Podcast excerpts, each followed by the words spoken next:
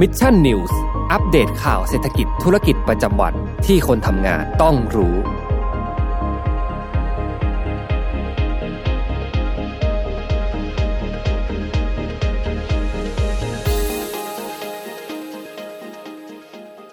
สวัสดีครับยินดีต้อนรับเข้าสู่รายการ Mission News Live นะครับประจำวันจันทร์ที่ 21 มีนาคม 2565 นะครับอยู่กับผมแจ็คทีลาติกเช่นเคยนะฮะ6โมงตรงแบบนี้มารับชมรับฟังข่าวสารสำหรับคนทำงานกันนะครับ ก็สวัสดีทุกๆท่านในเย็นวันจันทร์วันนี้กันด้วยนะครับ ก็สำหรับวันนี้นะฮะถือว่าเป็นวันแรกของการทำงานนะฮะแล้วก็อาจจะเป็นสัปดาห์ท้ายๆแล้วนะครับของเดือนมีนาคมเช่นนี้นะฮะโอ้โหใกล้จะจบไตรมาสที่ 1 เต็มทีนะครับเดี๋ยวมาดูกันสิว่า วันนี้นะครับวันจันทร์แบบนี้เนี่ยมีข่าวสารอะไรเกิดขึ้นบ้างนะครับ ก็อย่าลืมนะฮะใครที่เข้ามาแล้ว ก็อย่าลืมกดไลค์กดแชร์หรือว่าสามารถคอมเมนต์เข้ามาร่วมพูดคุยกันได้ เช่นเคยนะครับอะนะฮะสวัสดีทุกท่านกันด้วยก็ไม่แน่ใจว่าได้เจอกับท่านไหนไปแล้วบ้างนะครับเมื่อวันเสาร์ที่ผ่านมานะครับกับงาน MDR on stage นะฮะยังไงก็ต้องขอขอบพระคุณทุกๆ ท่านมาก ๆ ที่ โชคดีนะ ได้รับสิทธิ์มาเข้าร่วมงานนะครับ แล้วก็ได้มาเข้าร่วมกิจกรรมสนุกๆกันนะครับ เมื่อวันเสาร์ที่ผ่านมา แล้วก็ต้องบอกเลยว่า พวกเรานะครับทีมงาน Mission to the Moon เนี่ยก็ซาบซึ้งกับทุกท่านมากๆนะฮะที่ชื่นชอบนะครับ แล้วก็ติดตามเนื้อหาของเพจของเรามาโดยตลอดนะครับ ยังไงก็ขอเป็นตัวแทนทีมงานทุกๆคนนะครับ ฝากคำขอบคุณมาณที่นี้กันด้วยนะครับอะนะฮะ สำหรับใครที่พลาดไปไม่เป็นไรนะครับ เดี๋ยวโอกาสหน้าถ้าหากว่ามีการจัดงานอะไรเกิดขึ้นเนี่ยเดี๋ยวจะรีบประชาสัมพันธ์นะฮะแล้วก็อาจจะ make sure ว่าให้ทุกท่านเนี่ยสามารถเข้ามาร่วมงานได้เช่นเคยนะครับสวัสดีคุณแอมด้วยนะครับอ่าวันเย็นวันจันทร์แบบนี้นะครับ วันนี้อยากจะมาร่วมพูดคุยกันในเรื่องของรถยนต์พลังงานไฟฟ้าหรือที่เราเรียกกันว่า EV นั่นเองนะครับ สิ่งหนึ่งเลยที่เราเห็นได้ชัดนะฮะว่าในช่วงนี้เนี่ยมันเริ่มที่จะมีข้อสงสัยกันเกิดขึ้นไม่ใช่ข้อสงสัยหรอก เมื่อเช้านี้เนี่ยมีการเปิดตัวราคารถยนต์ Aura Good Cat อย่างเป็นทางการ ใช่ไหมฮะ เพราะว่าก่อนหน้านี้เนี่ยอย่างที่ผมได้เคยบอกไปว่ามติของคณะกรรมการรถ EV เนี่ยนะครับของทางภาครัฐเนี่ยเขาก็ได้มีนโยบายออกมาแล้วนะครับในเรื่องของการอุดหนุนมาตรการต่างๆนะครับอัดฉีดมาตรการอัดฉีดเม็ดเงินเข้าไปให้กลายเป็นส่วนลดนะครับส่วนลด ในการซื้อรถยนต์พลังงานไฟฟ้านั่นเองนะครับ ซึ่งล่าสุดเนี่ยทางด้านของ Aura Good Cat นะครับ โดย Great Wall Motor ได้มีการออกมาเปิดเผยราคาที่ถือได้ว่าร้อนแรง ผมพูดกันแบบนี้ร้อนแรงจริง ๆ นะครับ เพราะว่าส่วนลดเนี่ยนะครับในราคาใหม่เนี่ยถือว่ามีส่วนลดที่มากถึง 1 6 0 0 0 0 บาทด้วยกันนะครับ หลังจากที่ร่วมเข้าร่วมโครงการสนับสนุนรถยนต์ไฟฟ้า 100%นะครับ ก็หนาว่าเราไปดูราคากันนะฮะ วันนี้อัปเดตล่าสุดนะครับออร่ากูดแคทเนี่ยมีทั้งหมด 3 รุ่นด้วยกันนะครับสำหรับรุ่นแรกรุ่นเริ่มต้นเนี่ยราคาจะอยู่ที่2มื่นอ่าแปดแสนสองหมื่นแปดพันห้าร้อยบาทนะครับขณะที่ตัวท็อปจะอยู่ที่หนึ่งล้านสามหมื่นแปดพันห้าร้อยบาทนะครับก็อันนี้รวมส่วนลดไปแล้วนะครับลดไปมากถึงหนึ่งแสนหกหมื่นบาทด้วยกันนะครับแล้วก็นอกจากนี้เนี่ยถ้าหากว่าใครที่มาซื้อรถยนต์ออร่ากูดแคทในตอนนี้เนี่ยนะครับเขาก็มีวารันตีมีประกันมีเงื่อนไขนะครับ การซื้อเงื่อนไขการที่คุณมาซื้อเนี่ยของแถมเนี่ยพูดกันแบบนี้นะฮะเยอะแยะมากมายเลยนะครับว่าจะเป็นเรื่องของการวารันตีนะครับรับประกันรถเนี่ยถึง 5 ปีด้วยกันนะครับหรือว่า 1 5 0 0 0 0กิโลเมตรนะครับรับรับประกันแบตเตอรี่นาน 8 ปีนะครับหรือว่า 1 8 0 0 0 0กิโลเมตรนะครับติดตั้ง home charger ฟรีนะครับฟรีประกันภัยชั้น 1 นาน 1 ปี ฟรี service 5 ปีนะครับ รวมค่าแรงแล้วก็ค่าอะไหล่ด้วยนะครับ บริการช่วยเหลือฉุกเฉิน 24 ชั่วโมงนาน 10 ปีนะครับ บริการรับส่งรถเพื่อเข้ารับบริการ 5 ครั้งนะครับ เครดิตชาร์จไฟที่ Great Wall Motor Super Charging Station เนี่ยถือว่ามีเครดิตให้ด้วยนะครับพูดง่ายๆเหมือนบัตรไปเติมน้ำมันนะฮะ ถ้าหากว่าท่านไปซื้อรถบางที่เนี่ยเขาจะให้ voucher เติมน้ำมันมา 1,000 2,000 อันนี้ก็คือเป็นเครดิตในการชาร์จไฟนะครับ ก็ต้องบอกก่อนว่า ตอนนี้นะฮะประเด็นที่เกิดขึ้นเลยก็คือว่า มันน่าจะสงสัยหลายท่านน่าจะสงสัยเหมือนกันว่าทำไมรถยนต์ EV สัญชาติจีนนะครับโดยเฉพาะอย่างยิ่งอย่าง Great Wall Motor นะฮะที่มีทั้งในตัวของ Aura Good Cat แล้วก็ในตัวของ h a w a l เนี่ยมันถึงได้รับความนิยมในเมืองไทยเป็นอย่างมากนะครับเพราะว่าเรื่องนี้เนี่ยมันก็มีบทวิเคราะห์มาไว้ด้วยเช่นเดียวกันนะครับมันไม่ใช่ว่าเป็นเหตุบังเอิญ หรือว่าเป็นเพราะว่าตลาดรถยนต์จีนเนี่ยนะครับสามารถเข้ามาทำตลาดได้อะไรต่างๆ นานาแบบนี้นะครับแต่ก็ต้องบอกว่าสิ่งหนึ่งเลยนะครับ ถ้าหากว่าเราไปดูเรื่องของตัวเลขนะครับ อ่าเดี๋ยวไปดูตัวเลขกันก่อนนะครับ ตัวเลขเนี่ยนะครับเอ่อต้องบอกก่อนว่าในปัจจุบันนี้เนี่ยนะครับถ้าถามว่ารถยนต์พลังงานไฟฟ้านะครับของยี่ห้อใดสัญชาติใดที่กำลังครองตลาดในประเทศไทยอยู่เนี่ยนะครับ ก็ยังจะต้องตอบว่าเป็นรถยนต์ EV สัญชาติจีนด้วยกันนะครับ ถ้าหากว่าเราไปดูกันนะครับ ก็คือตอนนี้เนี่ยนะครับตลาดแบรนด์นะครับที่มีสัดส่วนทางการตลาดมากที่สุดเนี่ยตอนนี้ก็คือ MG นั่นเองนะครับ โดยในปีตั้งแต่ปี 2564 นะครับก็คือปีที่แล้วเนี่ย MG นะครับมียอดการจดทะเบียนรถยนต์ไฟพลังงานไฟฟ้าเนี่ยสูงถึง1,066 คันนะครับ ตามมาด้วยเทสลาที่ 222 คัน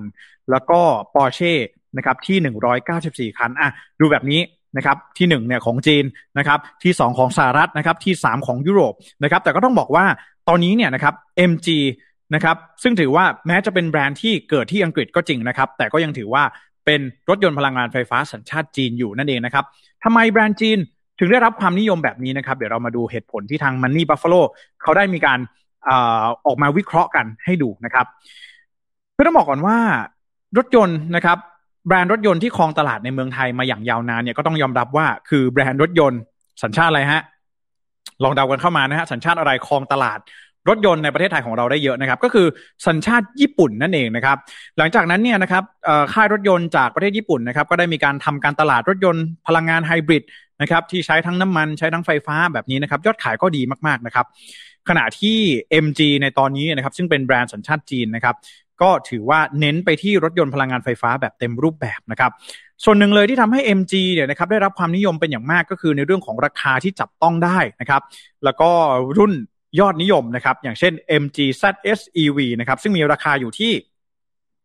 1 ล้าน1แสน9หมื่นบาทนะครับ ระยะทางเนี่ยวิ่งได้มากถึง 337 กิโลเมตร ต่อการชาร์จ 1 ครั้งนะครับ เมื่อเทียบกับราคาของเท s l a นะครับ แม้เท s l a จะวิ่งได้ที่ 560 กิโลเมตร ต่อรอบการชาร์จนะครับ แต่ว่าราคาเมื่อนำเข้ามาในเมืองไทยแล้วเนี่ย ราคาเกือบ 3 ล้านบาทเลยทีเดียว เพราะฉะนั้นแล้วหนึ่งเลยที่แบรนด์รถยนต์สัญชาติจีนนะครับ เมื่อเราพูดถึงรถยนต์พลังงานไฟฟ้าทำไม แบรนด์จีนอย่าง MG เนี่ยถึงได้รับความนิยมอย่างมากก็เป็นเพราะเรื่องของราคาที่จับต้องได้นั่นเองนะครับนอกเหนือจาก MG แล้วนะครับก็ไม่ใช่ MG เพียงเจ้าเดียวนะครับที่ทำการรุกตลาดเมืองไทยในปัจจุบันของเรานะครับในปัจจุบันนี้ก็ยังมีค่ายอย่าง Great Wall Motor นะครับหรือว่า GWM นะครับที่ใครหลายๆคนเนี่ยน่าจะคุ้นเคยกันดีนะครับ ก็เจ้าของ Aura Good Cat นั่นเองนะครับก็ทำไมนะครับ Great Wall Motor เองก็ถือว่าเป็นอีกหนึ่งเจ้าด้วยกันนะครับที่เข้ามา ทำการตลาดในเมืองไทยเนี่ยอย่างยาวนานนะครับนับตั้งแต่ปี 2553 ด้วยกันนะครับ ก็ถือว่าเรื่องของแบรนด์จีนเนี่ยก็เห็นได้ว่ามันไม่ได้เกิดขึ้นแค่ในไทยเท่านั้นนะครับ ประเทศอื่นๆเนี่ยก็เจอกับรถยนต์พลังงานไฟฟ้าสัญชาติจีนที่เข้าไปทำการตลาดได้อย่างเยอะมากยิ่งขึ้นนั่นเองนะครับ ทีนี้ทางมันนี่บัฟเฟลเองก็ได้มีการออกมากล่าวด้วยนะครับว่าทำไมรถยนต์ EV จีนถึงขายได้ในราคาที่ถูกนะครับ อย่างแรกเลยก็คือว่า รถยนต์พลังงาน EV นะครับหรือว่ารถยนต์พลังงานไฟฟ้าเนี่ยนะครับจากจีนเนี่ยมีข้อได้เปรียบอยู่ 3 ข้อด้วยกันนะครับข้อแรกก็คือว่าจีนเนี่ยเป็นแหล่งผลิตแบตเตอรี่นะครับที่เป็นแบตเตอรี่ประเภทลิเธียมไอออนนะครับซึ่งจีนเนี่ยเป็นผู้ผลิตแบตเตอรี่ชนิดนี้รายใหญ่ที่สุดในโลกนะครับ แล้วก็จีนเองเนี่ยนะครับถือว่า มีกำลังการผลิตแบตเตอรี่ได้มากถึง 78%ของกำลังการผลิตทั้งโลกนะครับ นี่จึงทำให้เห็นชัดว่าจีนเองมีความได้เปรียบในเรื่องของการเป็นแหล่งผลิตพลังแบตเตอรี่นั่นเองนะครับข้อ 2 คือแบรนด์จีนเองมีการลดสเปคนะครับตอบสนองความต้องการต่อตลาดนะครับโดยแม้ผู้บริโภคต้องการรถที่ดีตามมาตรฐานนะครับแต่บางฟังก์ชันเราก็อาจจะไม่ได้ต้องการนะครับอย่างเช่นตลาดบ้านเราในเมืองไทยเนี่ยในเรื่องของการเทคโนโลยีขับเคลื่อนด้วยตนเองต่างๆ หรือว่า smart car ต่างๆเนี่ย มันอาจจะไม่ได้จำเป็นนะครับสิ่งที่จำเป็นมากที่สุดเลยคือเรื่องของราคาอาจจะต้องจับต้องได้ก่อนนะครับเราอาจจะไม่ได้ต้องการรถที่ยังสามารถสั่ง voice control ได้ทุกอย่างนะครับแต่เราอาจจะต้องการรถยนต์ที่เพียงเป็นแค่รถยนต์พลังงานไฟฟ้านั่นเองนะครับข้อ 3 เลยคือการสนับสนุนนะครับแรงสนับสนุนจากรัฐบาลจีนนะครับที่จีนเนี่ยนะครับเป็นอีกหนึ่งประเทศเลยที่ออกมาต่อสู้กับปัญหาการเปลี่ยนแปลงทางสภาพภูมิอากาศอย่างจริงจังนะครับ เพราะฉะนั้นแล้ว ตอนนี้เนี่ยนะครับจึงทำให้รัฐบาลจีนเองเนี่ยมีเงินสนับสนุนนะครับในการผลิตนะครับในการสนับสนุนหรือว่าอุดหนุนอุตสาหกรรม รถยนต์พลังงานไฟฟ้ามากที่สุดอันดับต้นๆของโลก จึงทำให้แบรนด์ของจีนเนี่ยนะครับออกสามารถออกมาทำการตลาดในต่างประเทศได้มากยิ่งขึ้นพูดง่ายๆว่าเขาทำการตลาดในประเทศของเขาเขาเริ่มที่จะแข็งแรงเขาก็ออกมาหาตลาดใหม่ๆ นอกประเทศของเขาเพิ่มมากขึ้นนั่นเองนะครับ นี่เองนะครับจึงเป็นสาเหตุที่ว่าทำไมตอนนี้ รถยนต์ อย่างเช่นออร่ากูดแคทเนี่ยมันถึงถูกพูดถึงกันเป็นอย่างมากนี่เราไม่ได้สปอนเซอร์แต่อย่างใดนะครับ แต่ก็ต้องบอกว่ามันเป็นกรณีศึกษาที่ค่อนข้างน่าสนใจด้วยเช่นเดียวกันนะครับ ในเมื่อเราจะมีรถยนต์พลังงานไฟฟ้าออกมาเนี่ย เราไม่ได้ต้องการฟังก์ชันที่มันเวอร์วังอะไรฮะ บางทีเราแค่ต้องการรถยนต์ที่มันไม่ใช้พลังงานน้ำมันแค่นั้นเองนะครับ เพราะฉะนั้นแล้วในตอนนี้นะครับก็ถือว่าแบรนด์จีนเองก็อาจจะเป็นอีกหนึ่งแบรนด์ตอนนี้ที่ใครหลายๆคนเอง หมายต้อง จ้องตากันอยู่นะครับ ก็ถือว่าสามารถที่จะลองดูกันได้นะครับ ทีนี้ถ้าหากว่าเรามาลองมาทำความรู้จักกับเจ้า Aura Good Cat กันอย่างใกล้ชิดเนี่ยเราก็จะเห็นได้ชัดว่าเจ้าเรื่องของเทคโนโลยีอะไรต่างๆเนี่ยมันอาจจะไม่ได้สู้ค่ายรถยนต์จากต่างประเทศกันสักเท่าไหร่นะครับพูดง่ายๆว่าอย่างแรกเลยนะครับ ก็คือในเรื่องของอการเข้ามามีบทบาทนะครับ อย่างสำคัญแล้วก็เป็นส่วนหนึ่งของตลาด ในเรื่องของการรักษาสิ่งแวดล้อม อันนี้ก็ถือว่าเป็นโพสิชันที่เราเห็นได้ชัดกันอยู่แล้วนะครับ แต่ว่าหลายๆ คนเนี่ยอาจจะยังไม่เคยสงได้ยินมานะครับ ว่าวันนี้เนี่ยออร่ากูดแคทเนี่ยนะครับมันคือรถยนต์แบรนด์น้องใหม่อะไรอย่างไรนะครับ ก็ต้องบอกว่า Aura Good Cat เนี่ยถือกำเนิดขึ้นในปี 2018 นะครับ โดยเป็นบริษัทลูกนะครับของ Great Wall Motor นะครับ คือ Great Wall Motor เนี่ยเขาพัฒนารถยนต์พลังงานไฟฟ้านะครับ โดยคาดหวังว่าจะเอาเจ้าตัว Aura เนี่ยนะครับมาลุยตลาด EV นะครับ ตลาดรถยนต์ไฟฟ้าเนี่ยให้มันมีตัวเลือกเพิ่มมากยิ่งขึ้นจากแต่ก่อนเนี่ยที่มันจะต้องเป็นรถยนต์ ในเทียร์สูงๆ ราคาเป็นล้านๆนะครับ เจ้า Aura Good Cat เนี่ยก็ถือว่าจะออกมาตอบรับกับตลาดที่อาจจะไม่ต้องการใช้เม็ดเงินจำนวนมากในการซื้อรถยนต์พลังงานไฟฟ้านั่นเองนะครับ จุดเด่นของอ u าคุดแคทเลยก็คือเป็นรถยนต์ที่มีดีไซน์แล้วก็ฟังก์ชันนะครับที่ค่อนข้างสะดุดตานะครับไม่ว่าจะเป็นเรื่องของสีนะครับเรื่องของ interior design ต่างๆนะครับก็ถือว่าเป็นเรื่องที่ ถือว่าเป็นไฮไลท์ของเจ้าตัว ORA Good Cat นะครับแล้วก็ไม่ว่าจะเป็นเรื่องของฟังก์ชันเบาะนวดไฟฟ้านะครับที่โอเคละนะฮะมันอาจจะเกินที่เราต้องการไปแต่เจ้า Aura Good Cat เนี่ยก็มีใส่เข้ามาให้ด้วยนะครับ แล้วก็แน่นอนว่ามีไฟอัจฉริยะต่างๆนะครับ ช่วยเพิ่มแสงสว่างภายในรถนะครับ แล้วก็มีมุมมองในการรับชมทิวทัศน์ได้ดีมากขึ้นด้วยนะครับ แล้วก็มีสีต่างๆออกมาให้เลือกเยอะแยะมากมายนะครับตัวถังมีให้เลือกมากถึง 7 สีด้วยกันนะครับ มีหลายสีเลยนะฮะแล้วก็ performance เนี่ยก็ถือว่ามีพละกำลังมอเตอร์ไฟฟ้าที่ให้พละกำลังมากถึง 143 แรงม้านะครับ ก็ถือว่าเป็นรถที่ไม่ธรรมดาเลยนะครับ ส่วนที่เหลือเนี่ยก็ขึ้นอยู่กับว่าจะสามารถทำการตลาดในเมืองไทยของบ้านเราเนี่ยได้ดีมากน้อยแค่ไหนนะครับ แต่ก็ถือว่าเป็นชื่อที่หลายๆ คนพูดถึงอย่างมากในช่วงนี้นั่นเองนะครับ ยังไงก็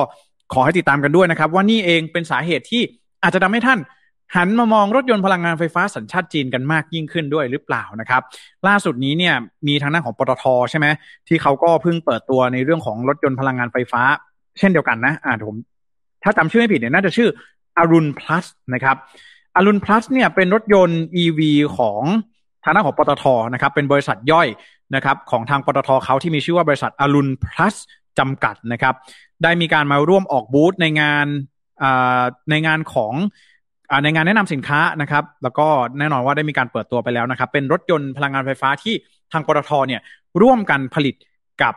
Foxconn นะครับ ก็คือ Fox Foxconn เนี่ยก็เป็นบริษัทที่ผลิตอะไหล่ของ Apple ต่างๆ แน่นอนนะครับ ก็ต้องมารอดูกันนะครับว่า ในอนาคตเราจะได้เห็นนะครับ รถยนต์พลังงานไฟฟ้าสัญชาติไทยหรือไม่อย่างไรนะครับผมอะก็ติดตามกันด้วย วันนี้มาฝากกันเก็ตเล็กๆน้อยๆสำหรับใครที่กำลังตัดสินใจในการที่จะซื้อรถยนต์พลังงานไฟฟ้ากันอยู่ นั่นเองนะครับผมอะนะฮะหนึ่งแสนหกหมื่นนะฮะหนึ่งแสนหกหมื่นบาทนะครับมาตรการต่างๆที่เข้ามาช่วยลดในเรื่องของเอ่อการซื้อรถพลังงานไฟฟ้าในช่วงนี้นั่นเองนะครับอ่าสวัสดีทุกท่านกันด้วยนะครับ สวัสดีคุณสุภวิทย์นะครับ แล้วก็สวัสดีคุณเกาหลีด้วยนะครับ สวัสดีคุณมานิมนด้วยอ่าแต่ท่านนี้เราได้เจอกันนะครับ เมื่อวันเสาร์ที่ผ่านมานะครับ ก็หวังว่าจะสนุกกับงานนะครับผม คุณพรนลีนะครับบอกว่าคิดคิดว่าคุณภาพจากที่ผ่านมาสำหรับผมคงยากครับที่จะกล้าอ่าในเนี่ยหลายท่านก็อาจจะมองว่าเนี่ยนะฮะเรื่องของคุณภาพอะไรต่างๆนะครับ ก็ต้องรอดูกันต่อไปนะฮะว่าจะสามารถทำการตลาดอย่างไรได้บ้าง เรื่องของคุณภาพจะมีการปรับปรุงให้ชัดเจนมากยิ่งขึ้นอย่างไรนะครับ สวัสดีคุณไพศาลด้วยนะครับ เป็นไงบ้างครับ เมื่อวันเสาร์สนุกไหมฮะ กับงาน MDR on stage นะฮะ ก็คุณไพศาลบอกว่าสวัสดีครับ คุณแจ็คนะครับทำไมวันนี้มาอยู่คนเดียวนะครับ วันนี้วิกนี้น้องนว้ามาวันพุธนะครับอดใจรออีกสักนิดหนึ่งนะครับสวัสดีคุณซิรินด้วยนะครับ บอกว่ายิ่งรถไฟฟ้ามาแรงก็ยิ่งห่วงอนาคตผู้ผลิตชิ้นส่วนรถยนต์รายย่อยบ้านเรานะครับอะต้องเร่งปรับตัวกันแล้วนะครับ ในช่วงนี้นะครับผมคุณไพศาลบอกว่ารถเหมือนรถกอล์ฟเลยนะครับสำหรับ Aura Good Cat นะครับแล้วก็ อืมถามว่าจะมีปัญหาจุกจิกไหมนะครับเออเรื่องของรถยนต์นี่ก็เป็นอีกเรื่องหนึ่งที่ใครหลายคนก็ตัดสินใจเบสจากเรื่องของปัญหาเหมือนกันนะฮะปัญหาภายในต่างๆ ว่าเอ๊ะมันจะมีปัญหามากน้อยแค่ไหน เพราะว่าแน่นอนรถยนต์เนี่ยเป็นการลงทุนที่ใช้เงินค่อนข้างสูงนะฮะแล้วเราก็อาจจะไม่อยากที่จะใช้ในเรื่องของเม็ดเงินจำนวนมาก แล้วก็ต้องไปประสบพบเจอกับปัญหาจุกจิกที่ที่จะตามมานั่นเองนะครับ อ่า นะครับคุณมณิมนบอกว่าประทับใจกับงานแฟนมิตมากมายนะครับขอบคุณมากๆเลยนะครับคุณกอลีบอกว่าไม่เอาภาพบรรยากาศในงานวันเสาร์มาฝากบ้างหรอกครับตอนนี้รอน้องตะกล้องอัพรูปสักครู่หนึ่งนะฮะงานค่อนข้างยุ่งเลยครับโดยเฉพาะวันจันทร์แบบนี้ต้องขออภัยด้วยนะครับ แต่ว่าแจ้งไปแล้วนะครับ เดี๋ยวจะให้มาอัปเดตนะครับในเรื่องของภาพบรรยากาศงานกันอีกครั้งหนึ่งนะครับคุณ BBNB นะครับบอกว่ามาตรการลด 1.5 แสนมีกี่ปี หรือว่าจำนวนกี่คันครับเอ่ออันนี้ผมขออนุญาตบอกงี้ก่อนนะว่า ขอให้ รีเช็คอีกรอบหนึ่งนะครับรีเช็คอีกรอบหนึ่งเดี๋ยวผมจะลองหาให้นะ แต่ถ้าจะไม่ผิดเนี่ยน่าจะประมาณสามปีนะครับสามปีนะเดี๋ยวผมเช็คให้นะครับ สักครู่นะจำได้ว่ามันมีมันมีแผนเนี่ยยาวไปถึงปีหกหกด้วยนะครับ แล้วก็ต้องรอดูว่ามาตรการต่างๆ เนี่ยจะมีการปรับเปลี่ยนอะไรอย่างอย่างไรหรือไม่นะครับ แต่ก็ถือว่าเป็นอีกหนึ่งมาตรการเลยนะครับ ที่ถือว่าดีมากๆนะครับอะเดี๋ยวไปดูกันสักครู่นะ ถึงปี 2568 นะครับ ก็ 3 ปีด้วยกันนะครับ ตอนนี้ยังไม่ต้องรีบซื้อนะฮะ มาตรการนี้จะมีอุดหนุนไป 3 ปีถึงปี 2568 นะครับ คุณ BBNB นะครับนะโอเคนะฮะก็ประมาณนี้นะครับสำหรับเรื่องของรถยนต์พลังงานไฟฟ้าอย่าง Aura Good Cat นะครับ ทีนี้ไปดูสถานการณ์ที่ยูเครนแล้วก็รัสเซียกันบ้างนะครับ ช่วงนี้อาจจะต้องมีการอัปเดตแล้วก็รายงานกัน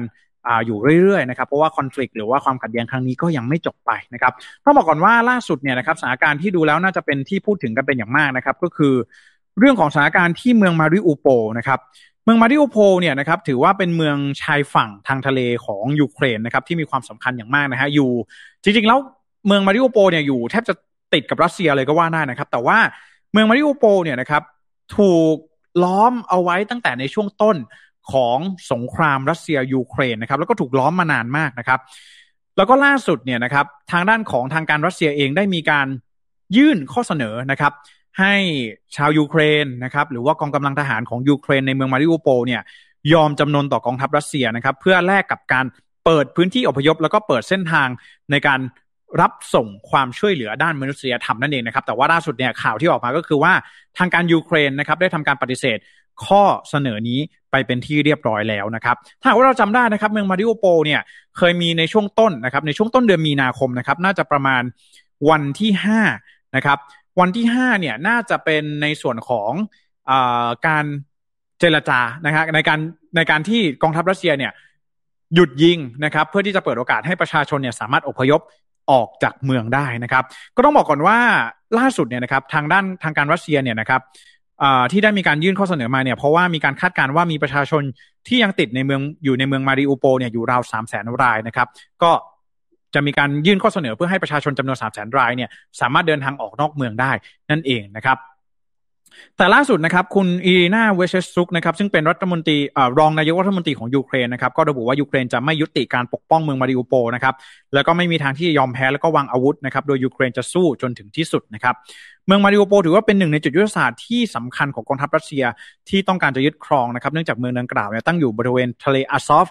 และเป็นจุดยุทธศาสตร์ที่สำคัญในการเส้นทางบนดินระหว่างเมืองโดเนสแล้วก็ลูฮันส์นะครับสองแคว้นทางภาคตะวันตกของยูเครนนะครับที่ได้ มีการรับรองเอกราชไปก่อนหน้านี้นะครับ โดยทางการยูเครนเนี่ยก็มีความพยายามที่จะอพยพชาวเมืองออกจากเมืองมาริโอโปเนี่ยอยู่หลายครั้งนะครับ แต่ว่าไฟสงครามก็จะทำให้การอพยพหรือว่าความช่วยเหลือเนี่ยทำได้ยากมากยิ่งขึ้น ซึ่งล่าสุดเนี่ยก็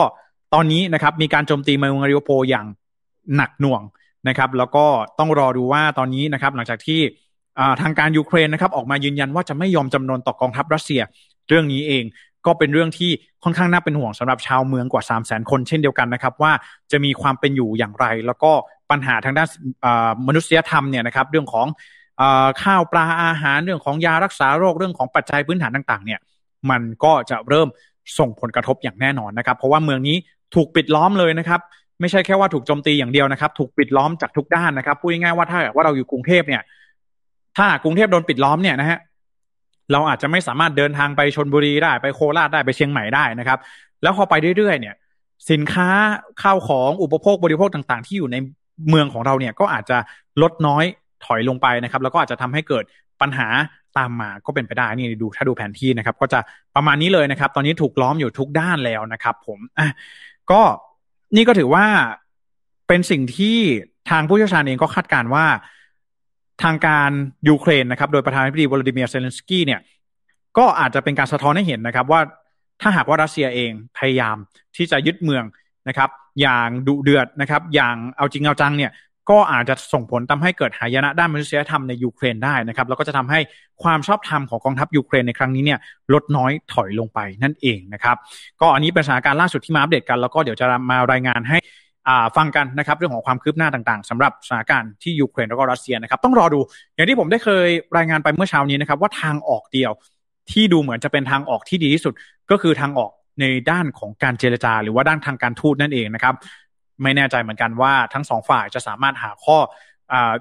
ตกลงนะครับแล้วก็สามารถยุติสงคราม หรือว่าความขัดแย้งในครั้งนี้ได้อย่างไร ได้ในเร็ววันด้วยหรือไม่นะครับ หรือว่าสถานการณ์นี้จะยืดเยื้อไปอีกหลายเดือนนะครับ สิ่งนี้ก็เป็นสิ่งที่จะส่งผล ต่อเศรษฐกิจโลก ต่อพลวัตของโลกอย่างแน่นอนนะครับวันนี้เอามาฝากกันนะครับสวัสดีคุณแอมนะครับ บอกว่าเราไปแฟนมิงมากนะครับสนุกแล้วอบอุ่นมากนะครับปอลวาฟกปลอบคุณแจ็คทานหรือยังนะฮะต้องบอกก่อนว่า ยังไม่ได้ทานข้าวเลยนะฮะทั้งวันแล้วก็ได้วัฟเฟิลของคุณแอมเนี่ย ช่วยชีวิตเอาไว้นะครับ ผมต้องขอขอบพระคุณมากๆนะครับ ขอบพระคุณมากๆซึ้งใจอย่างมากนะครับขอบคุณมากๆเลยนะ อะไรที่เป็นของกินนี่เราชอบหมดนะครับ ผมขอบคุณมากๆเลยนะครับ อ่าไปดูข่าวสุดท้ายกันบ้างครับ ประจำวันนี้นะครับ คือเรื่องของอบริษัทนะฮะใครไม่รู้จักเพลงนี้นี่เป็นไปไม่ได้นะครับ เพลง Baby Shark นั่นเองนะครับ Baby Shark เนี่ยนะครับ ต้องบอกว่าถูกสร้างโดยบริษัทที่มีชื่อว่า Pink Fong นะครับ Pink Fong เนี่ยนะครับ ถือว่าเป็นเอ่อเอาต้องบอกนี้ก่อน Baby Shark เนี่ยถือว่าเป็นคลิป YouTube ที่มียอดวิวเยอะที่สุดในโลกนะครับ ถ้าหากว่าจากข้อมูลเนี่ยนะครับบน YouTube เนี่ยมียอดผู้ชมเนี่ยนะครับผู้เข้าชมเนี่ยมากถึงหนึ่งหมื่นล้านวิว เป็นคลิปแรกแล้วก็คลิปเดียวของ YouTube นะครับที่มีคนเนี่ยเข้าไปรับชมมากถึงหนึ่งหนึ่งหนึ่งหมื่นล้านวิวนะครับล่าสุดนี้นะครับทางด้านของ Pink Fong นะครับที่เป็นบริษัทที่ผลิต แล้วก็ปล่อยเพลงสุดฮิตอย่าง Baby Shark ออกมาเนี่ยก็ระบุว่าในปัจจุบันนี้นะครับบริษัทเองมีการวางแผนเตรียมสร้างภาพยนตร์นะครับ ร่วมกับบริษัทแอนิเมชันสัญชาติอเมริกันอย่าง Nickelodeon Animation Studio นะครับพูดง่ายๆว่า Baby Shark เนี่ยจะกลายมาเป็นการ์ตูนแล้วนะครับ แล้วก็ยังคงเอกลักษณ์ของ Baby Shark ไว้ดังเดิมนะครับ โดยพบว่า Pink Fong วางแผนที่จะสร้าง NFT collection ของ Baby Shark ใหม่เพิ่มขึ้นด้วยนะครับ แล้วก็พบว่าการซื้อความเป็นเจ้าของ NFT เนี่ยได้รับผลตอบรับดีมากนะครับ โดยบริษัทเนี่ยระบุว่าเดือนธันวาคมที่ผ่านมายอดซื้อขายใน NFT เนี่ยจะหมดไปภายในเพียง 30 นาทีแรกนะครับ ทางด้านของคิมมินซอกนะครับซึ่งเป็นผู้ร่วมก่อตั้งบริษัทพิงฟองนะครับได้ออกมาเปิดเผยว่าบริษัทกำลังเผชิญหน้ากับการแข่งขันที่สูงขึ้นในช่วงนี้นะครับทั้งด้านของการนำเสนอด้านเทคโนโลยีนะครับซึ่งบริษัทเองก็มีความจำเป็นที่จะต้องปรับตัวนะครับแล้วก็จำเป็นที่ต้องเชื่อมโยง ระหว่างการผลิตสื่อแล้วก็การดำเนินธุรกิจไปพร้อมกันนะครับเพื่อให้บริษัทเนี่ยสามารถเติบโตต่อไปได้นะครับไม่ใช่เพียงแค่การวางแผนการสร้างสื่อภาพยนตร์หรือการซื้อขายความเป็นเจ้าของของ NFT เพียงเท่านั้นนะครับแต่ว่าพิงฟอง เตรียมสร้างเว็บการ์ตูนนะครับแล้วก็เตรียมจะจัดจำหน่ายสินค้าสำหรับแฟนๆในช่วงอายุที่มากขึ้นเพื่อตอบสนองต่อความต้องการของบรรดาแฟนๆในทุกช่วงวัยนะครับ จากรายงานของสื่อทางเกาหลีใต้นะครับ ก็มีการระบุว่า